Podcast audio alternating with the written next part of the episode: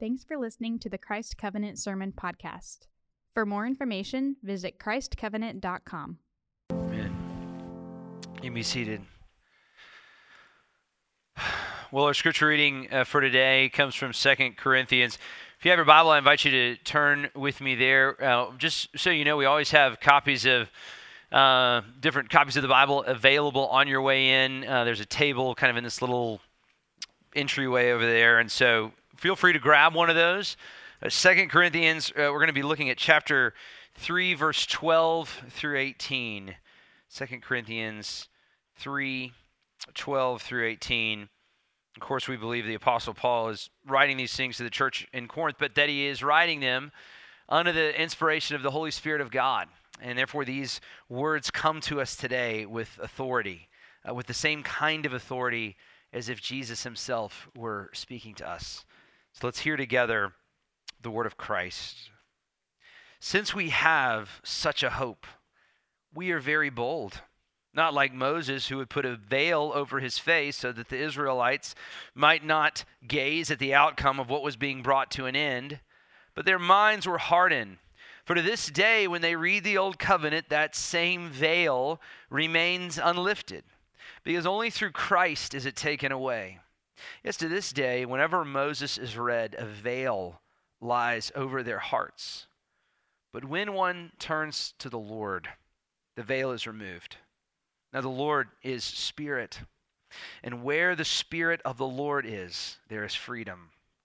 And we all, with unveiled face, beholding the glory of the Lord, are being transformed into the same image from one degree of glory to another for this comes from the Lord, who is the Spirit. This is the word of the Lord. Well, if you've been with us over the past few weeks, we've been in a sermon series that, that we're calling Ordo Salutis, um, which is kind of a, an ancient term, a technical term to talk about the order of salvation. We, we've been talking about the, the doctrine of salvation. How is one saved? How does one come into a right relationship with God? How is one redeemed? How is someone's relationship with God that's been broken by sin restored and they come into the Christian life? Uh, and it's been a great series for us to think about these things. We've looked at some ideas, some words that I'm sure you probably heard throughout your journey in the Christian life. Maybe if you're new to church or new to faith, these are kind of new words to you, but hopefully it's been clarifying. First week we talked about regeneration, this, this idea that in Christ we are born anew, that there is a new birth, that, that literally through the power of the Holy Spirit of God, our eyes and our hearts can be open so that we can see God rightly and see ourselves rightly before Him and, and realize that we have a great need of a Savior. Uh, the second week or last week, we talked about this, this big kind of Christian idea called justification the, the, the way that in Christ we are justified or made right before God. And we said this amazing idea, this amazing truth that Christians believe it's unique to Christianity, that the way that Christians are made right is through the justifying work of Christ. That, that our record of sin, our record of disobedience against God, is applied to Jesus, and Jesus willingly, with our record of sin, went to the cross on our behalf. And in the same way, in the same way that our record was applied to Jesus, through faith in him, his record is applied to us. And so, through faith in Jesus, not only are we freed from our sins, but we actually receive the perfect and complete righteousness of Christ. Now, this leads you, though, to ask a really important question that I want to look at this week. If you are justified freely. Right? We call this justification by faith alone or free justification. If that's true, if, if the Christian doctrine of justification is true, that one is justified through faith in Christ alone, then why should we pursue righteousness? Right? If our righteousness is wrapped up in the work of Christ, if, if, if, we have been given the perfect record of Jesus, then, then, then why are we pursuing righteousness? Why are we having to do anything, right? Eh, Paul, later on in Romans, we looked at Romans uh, 3 last week, but later on in Romans, Paul says, look, where our sin increases, the grace of God increases all the more, right? And so, God, even though we've sinned a lot, God's grace is, is really on display. And so then Paul has to ask the question well, then should we keep on sinning? So that God's grace may abound, so that his glory may abound. And if you've ever asked this question, or if you've ever kind of wondered, how do these two things work together? How do these two truths stand aside one another? That, that yes, we have been freely justified in Christ, yet in Christ we are to pursue righteousness and pursue holiness. If you ever kind of wondered why and how those work together, I'm really glad that you came today. And we kind of continue this journey of understanding salvation as we talk about this, the next kind of doctrine in the order of salvation in this ordo salutis of sanctification, this Christian idea of sanctification. Now, the word here is helpful. This is again one of these words that if you've been around the church for a long time, maybe you've heard but never really understood what it means. Uh, the, the etymology here, it comes from Latin sanctus, which is holy, right? It's where we get the word like sanctuary, and facere, which means to make, right? So sanctus facere to make holy. Facere is where we get the, the idea of like factory where something is is made. So it, it, sanctification is the process by which we are made holy where we are made right. Paul uh, uh, god says in the, in the book of leviticus be holy as i am holy. So uh, you could say that sanctification is the process whereby we are made to be like god. And i think that this passage 2 corinthians 3 is so helpful. And there, there's three things that I want to look at with you in the passage today. Three things that, that we want to lift up out of this passage. The first is the prerequisite for sanctification.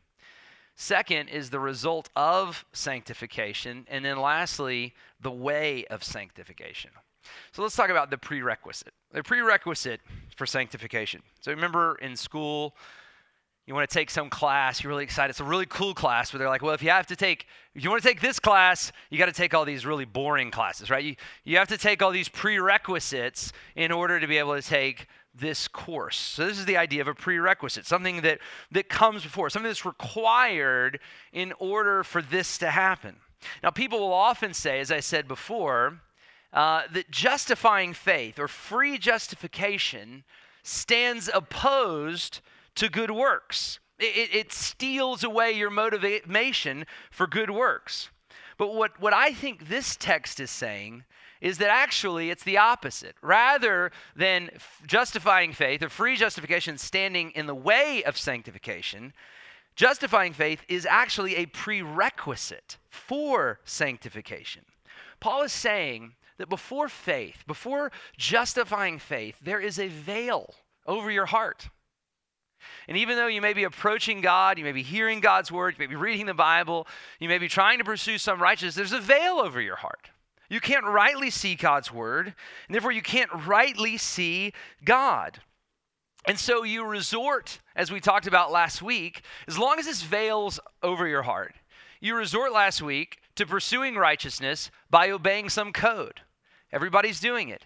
Everybody has some code of justification. By this code, by this achievement, I will justify myself. And this is the common posture of everyone outside of this veil being removed.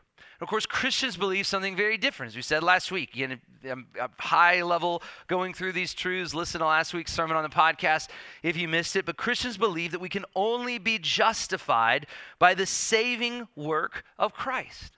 So again, someone may say, as I just said, if, ju- if free justification is true, then you've taken all of people's motivation away, the, the, you've taken all the motivation away for people to do good. And again, I would say the opposite is true. Justifying faith, rather than being a barrier to doing good, is actually the prerequisite to ever do anything good at all. If the only reason that you do something good for others, let's say, is to be seen by God so that one day God will reward you, God will save you. Then, do you really have any love for the people that you're serving? Or are you just selfishly motivated, seeking some reward or seeking some prevention from punishment, right? If the only reason that you serve God and love God is so that God will look down on you and say, "All right, you've done, you've you've you've checked off the list, you've done enough service now, now you're forgiven." If the only reason you've done that, is there any real love for God in your heart, or are you actually doing good under the guise of selfish intention? This is why there's an old Belgic confession 16th century confession that says this listen to this. Far from making people cold toward living in a pious and holy way, this justifying faith, quite to the contrary, so works within them that apart from it, they'll never do a thing out of love for God, but only out of love for themselves and out of fear of condemnation. See, this confession is saying that without justifying faith, without justification in the righteousness of Christ alone, without the free justification that God has freely given you in Christ, then you'll always be trying to justify yourselves. You'll always be trying to obey some law. You'll always be trying to obey some code. You'll always be trying to prove your own righteousness. Without justifying faith, your efforts will always be aimed at yourself and not at God. But once you know you've been set free, once, if you really believe this, if you really believe that you've been given perfect righteousness that is yours in Christ, once you believe that God is showing you through faith his love in a high and deep and wide and broad way. Once you believe this, then you're free to actually be a good person and to actually love God because you love God and to actually love others because you love others. I led a trip to Israel a few years ago. It's been several years ago now. My parents went along. This was when I was back in Covington. And my parents came along, and uh, we had a great time together. And there was a time on the trip when I hadn't gotten any cash. I hadn't, I had no cash on hand, and I needed some cash.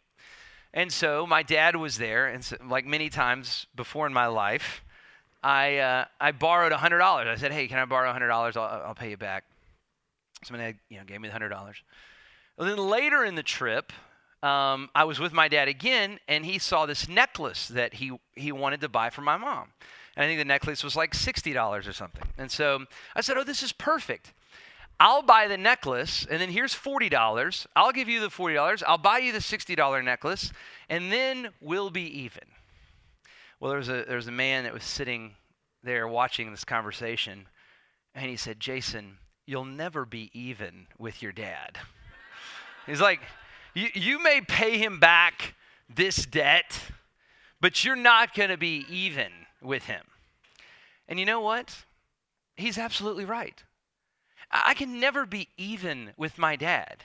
I can never repay my father back for all of the time and energy and money and love that he has freely poured out on me. And you know what? I don't even try.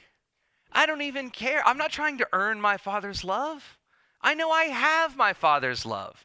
I'm not trying to pay my Father back for something that He's done for me. How foolish would that be? I could never, ever, ever, ever pay back the gift of love that my dad has given me, so I don't even try. But you see, now, from that place, of having been given by my Father amazing and enormous love so freely. Now, when I do give him a gift, when I do show him love, when I do call him up and say, Man, Dad, I love you. I'm so grateful for you. When I do those things, it it's, comes from a place of actual love for my Father. I'm not trying to win his affection, I already have his affection. I'm not trying to pay him back for what he's done. He, he did that because he wanted to do that. And, and that's why justifying faith is a prerequisite for sanctification. Until you realize that you in Christ, through faith in Christ, have been given a complete and whole and perfect record, the very righteousness of Jesus, until you realize that you already have that, you'll never be able to actually serve God and love God and pursue holiness. You'll always be trying to justify yourself. You'll always be resorting back to the code until you realize that you're already rich in God. you'll never be able to really and purely serve Him. So, again, if you've really been justified and the Holy Spirit has come and to live and to work in your life, then you have been set free from self justification and you can actually be a good person, which is why the Belgic Confession that I read earlier goes on to say So then, it's impossible for this holy faith to be unfruitful, right? When you realize what God has already done for you, you can't be unfruitful. Seeing that we do not speak of an empty faith, but what the scripture calls faith working through love, which leads a man to do by himself, implying without coercion, without, without the fear of you know punishment, without the desire to be noticed or to justify oneself. Uh, leads a man to do by himself the works that God has commanded in his word. So again, First point, justifying faith, rather than being a barrier to sanctification, it actually is the prerequisite to sanctification. But secondly, the one thing I want to look at with you today is the result of sanctification. What is being sanctified like? What is God doing here in our sanctification? So, if through faith in Christ you have received the record of Christ, if you have been declared by God just as righteous as Jesus is, justified, never sinned, like we talked about last week, then through sanctification, God is actually making you into the man or woman that he has already declared you to be. If through justification God declares you to be righteous, to be as righteous as Christ through faith in the saving work of Jesus, then the process of sanctification is God actually producing that righteousness in your life. And as God does this, as God produces this righteousness in your life, and this is the exciting fruit that I want you to really take hold of today, what He is actually doing is He's setting you free. This is what Paul says says, The Lord is spirit, and where the spirit of the Lord is, when you really experience the spirit of the Lord, when the veil has been lifted, and, and you can really hold on to what God has done for you, and God sends His Spirit, where the Spirit of the Lord is, there's actual freedom. Now, this is a theme. You know, Matt said the Bible says this in 10,000 ways. You, you, see that all over the Bible. You know, the, there's this theme throughout the Bible, and certainly throughout the writing of Paul, that the law is powerless. You, you get that, don't you? The code, the law is powerless. This is what Paul's trying to say. The law is powerless. The law cannot make you righteous. All the law can do is prove that you aren't righteous, right? If you're obeying the law, if you're saying, you know I'm going to I'm going to obey the law, I'm going to do what the law says even though I hate it. You may appear righteous, you may be acting righteously, but you are actually proving what? That you're not righteous, right? You're proving that you have to be conformed to the law, that your heart and the law are two different things. The law can control your behavior, but it doesn't actually make you righteous. The law is powerless. The law can't make you righteous, it can only reveal that you aren't righteous. This is one of the great misnomers of Christianity. Christianity is not about modifying your behavior so that you'll appear to be righteous. That's called moralism, right? And moralism is a false religion that many Christians believe, and, and if you hold on to moralism, you will go to hell. It will never save you. The law cannot make you righteous, it can only reveal to you that you aren't righteous. Christianity is about being given a perfect record, the record of Jesus himself, and then by the power of the Holy Spirit, God actually making you into a righteous person through this process called sanctification. And God's goal here is that His desires and your desires would be the same. God's goal here is that you would desire and want the same things that God wants. This is the goal of sanctification where our heart is changed, where our desires are changed. This is sanctification. And again, the result is freedom. Where the Spirit of the Lord is, when the Spirit is really working Himself out in your life, the result here is freedom. You may say, well, what is freedom? And some of y'all have heard me say this before. I love this definition, but you are free when you do what you want to do, when what you want to do is what you ought to do. Okay? You're only free when you do what you want to do, when what you want to do is what you ought to do. If you're just doing what you want to do and what you want to do is not what you ought to do, then you'll lose your freedom, right? It may feel like freedom for a time. You could leave church today and drive away from here as fast as you want to drive. You can do that, but eventually you'll lose your freedom. Eventually you'll get caught, you'll get a ticket, you'll have your license suspended. You can leave church today and go have McDonald's for lunch. And you can have McDonald's for dinner and for breakfast tomorrow, for lunch the next day. You can eat McDonald's every single meal. But eventually, you're free to do that. But eventually, you'll lose your freedom of having blood flow through your arteries, right? if you're a married man, you're tired of your wife, you're tired of being committed to her, you're free to go and sleep around. But eventually, you'll lose the freedom of a wife. You'll lose the freedom of integrity. You'll lose the freedom of honor. Dietrich Bonhoeffer once said, I love this quote. He says, The eternal law of God takes fearful vengeance where it is attacked and distorted. The eternal law of God takes fearful vengeance where it is attacked or distorted. I just want you to say this God's laws do exist. God's laws do exist. We live in a world where this is escapable. You, we may want to say that there's no order in this world. We may want to say that there's no definition of this world, but that's just not true. That's just not the way it is. There is order. There is definition. These laws, they're invisible sometimes, but they're out there. They do exist. They exist, and we cannot escape them, no matter how hard we may try. You know, some of y'all have heard this story when I was a kid, and I wanted to fly so bad and I literally jumped off the top of the monkey bars, thinking I was about to fly, thinking as a foolish child that I was going to break the law of gravity and begin to fly. And the result was I fell down to the earth and broke my arm. I didn't, I tried to break the law of gravity. But here's the thing there is a law that exists in the universe. In case you're not aware, take it from me. There's this law that exists called gravity.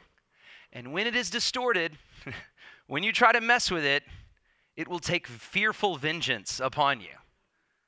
Now, laws like gravity are good laws, right? I like the laws like gravity because if you try to break gravity, the vengeance that it takes is immediate, right? You don't have to wait around for gravity to do its work. But I just want you to hear this. There are other laws of God that exist, and the vengeance that they take are much slower, they're much more gradual. If you have a habit of lying, you may not see the consequences of that for years. But the law of God always takes fearful vengeance when it is broken or when it is distorted. If you cheat on your taxes, smudge reports at home or at work, yeah, that may not catch up with you for a long time. If you're looking at porn, men, women, you may get away with that for a really long time. But hear this the laws of God always take fearful vengeance when they're distorted. If you're not guarding your time with your wife or your husband, if you're not if you're neglecting your time with the Lord, you may get away with that because those laws, unlike gravity, they're not immediate. But this is true that the eternal law of God always eventually takes fearful vengeance where it is attacked and distorted. And so you see that you're only free when you do what you want to do, but when what you want to do is what you ought to do. And such is the great hope and the great gift and the great result of sanctification. That God is giving you his mind and His heart, His desires. You're only free when your desires line up with God's desires. Again, this isn't moralism, this isn't behavior modification, this is freedom. And this is what God desires to do in all of our lives to set us free. That where we'd actually only ever do what we want to do because we only ever want to do what we ought to do. And you might be saying, well, hold on. How, is, how, how does that happen? How does God do this? How does this work itself out in my life, which, which brings me to the last point, which is the way of sanctification. What is it that makes you righteous? What is it that works this out in your life? Now, we, we use different techniques to try to get people to move toward behavior or toward righteousness. With our kids, you know, we use fear, right? Or we use reward, right? If you if you don't do this or you do this, you're to get it. Or if you, you know, if you do this, then you'll get a reward. Right? We use fear, we use reward. Now, the irony in this is it might actually make these this this system, and again, I'm grateful for this because sometimes we got to be grateful for behavior modification. right? I'm grateful that some of our children are having their behavior modified, but I, I just want to say that actually isn't producing righteousness in them. And sometimes it's just producing anxiety in them. Sometimes it's it's producing pride in them. Sometimes it's producing greater self-centeredness in them. so how do we actually bring about true sanctification? And again, the answer is in this passage, verse 18. We all, with an unveiled face, beholding the glory of the Lord, are being transformed into the same image from one degree of glory to another, for this comes from the Lord who is the Spirit. Now, let me put this very simply for you. When the Spirit filled heart is interacting with the Word of God, with the people of God, and with the mission of God, then that heart is able to see the beauty of God and thereby is conformed to his image. To say that again. When a spirit filled heart is interacting with the Word of God, with the people of God, and with the mission of God, then that heart is able to see the beauty of God and is thereby conformed to his image. When I was a kid, I think the most terrifying movie scene that I got to watch as a kid was the scene on Indiana Jones, Raiders of the Lost Ark, and it was um, it was the scene at the end. Some of y'all remember this movie, and there's this terrifying scene at the very end of the movie. If you remember Indiana Jones, he's racing with the Nazis to try to find the Ark. He finds it, but the, the Nazis steal it, and then they go. And one night they go to this place and they're going to open the Ark. Okay, if you remember this scene, it's terrifying. Don't watch it. It's probably not something you should be watching. But anyway, it's a terrifying scene and, and, and i won't necessarily describe the scene and there's a lot of things that probably aren't that biblical in the scene but one thing that the scene gets to is very biblical and it's this idea that in the ark of the covenant where the presence of god is there is an awe and a fear about that. If you remember, the Ark of the Covenant was where literally the Holy Spirit of God dwelled among the people in the Old Testament. And, through the whole description of the ark being among the people, it was a terrifying thing. It was a wonderful thing. The people wanted the, the Spirit of God to be among them, but they also were incredibly fearful of this. Even the scene of God filling the ark is an amazing scene. There was another time in Scripture where the Philistines stole the ark away from the Hebrew people, and, and everybody in the Philistine camps in the cities got sick. And eventually they said, you know, we got to get rid of this thing. There was another scene where they were bringing the ark back to Jerusalem and it was on a cart. It wasn't they were being carried how they were they were told to be carrying the ark. And there's this guy Uzzah who reached out to touch the ark, to stable it, to keep it from falling off the cart, and he immediately died. I remember being a kid and reading that, thinking like, "Wow, this is not nice." Then I remember later in life reading a Jonathan Edwards sermon that basically says, "Who was Uzzah to think that he could touch the presence of God?" And this is the this is the kind of awe and fear. Actually, after that scene, David says, "Who am I to bring the ark to Israel into his image?" We all with unveiled with unveiled face, beholding the glory of the Lord, are being transformed into the same image from one degree of glory to another. For this comes from the Lord who is spirit. And so I want to say th- these things that I'm talking about here the Word of God, the people of God, the mission of God when we interact with these things of God, some, sometimes you might want to call these the spiritual disciplines, they themselves don't sanctify us. But what the spiritual disciplines do, what, what, what our Christian life and living does, is it puts us in an environment where the spirit filled heart can see the beauty of God. So, for example, you're here today listening to this sermon. Now, some of you are here listening, And you're thinking, this is a nice sermon. Maybe I'll get a little tidbit. But some of you are here listening. And in your heart right now, the Spirit of God is coming alive. And you're hearing the Word of God, and it's as if it's the Word of God. It's not just this ancient book. It's no, God is actually speaking to me right now. God is teaching me right now. What's happening is by the power of the Holy Spirit, you're seeing the Lord. You're seeing the beauty of God and being conformed, being transformed in His image. Some of you will go home this week and you'll read the Bible. And some of you will read the Bible and you'll think, this is good, this is wise, this is good stuff. But some of you will read that same Bible, and the Spirit of God will come alive in your heart, and you, through those words, will begin to see the power of God. And God will speak to you and convict you and change you and encourage you and shape you. And what is He doing? He's conforming you into the image. You're seeing the beauty of God and being conformed to the same image. Some of you, you know, when you'll have community group this week, you'll meet with other Christians. And some of you are like, you know, I like Christians, they're nice people. But some of you, when you get together with other people that love God and they're pursuing God, it's like breathing for you. It's like, oh, I needed this. Why? Because the Spirit of God is at work in your heart. The Spirit of God is at work in their hearts. And when Christians come together, God has this way of showing Himself, being among them.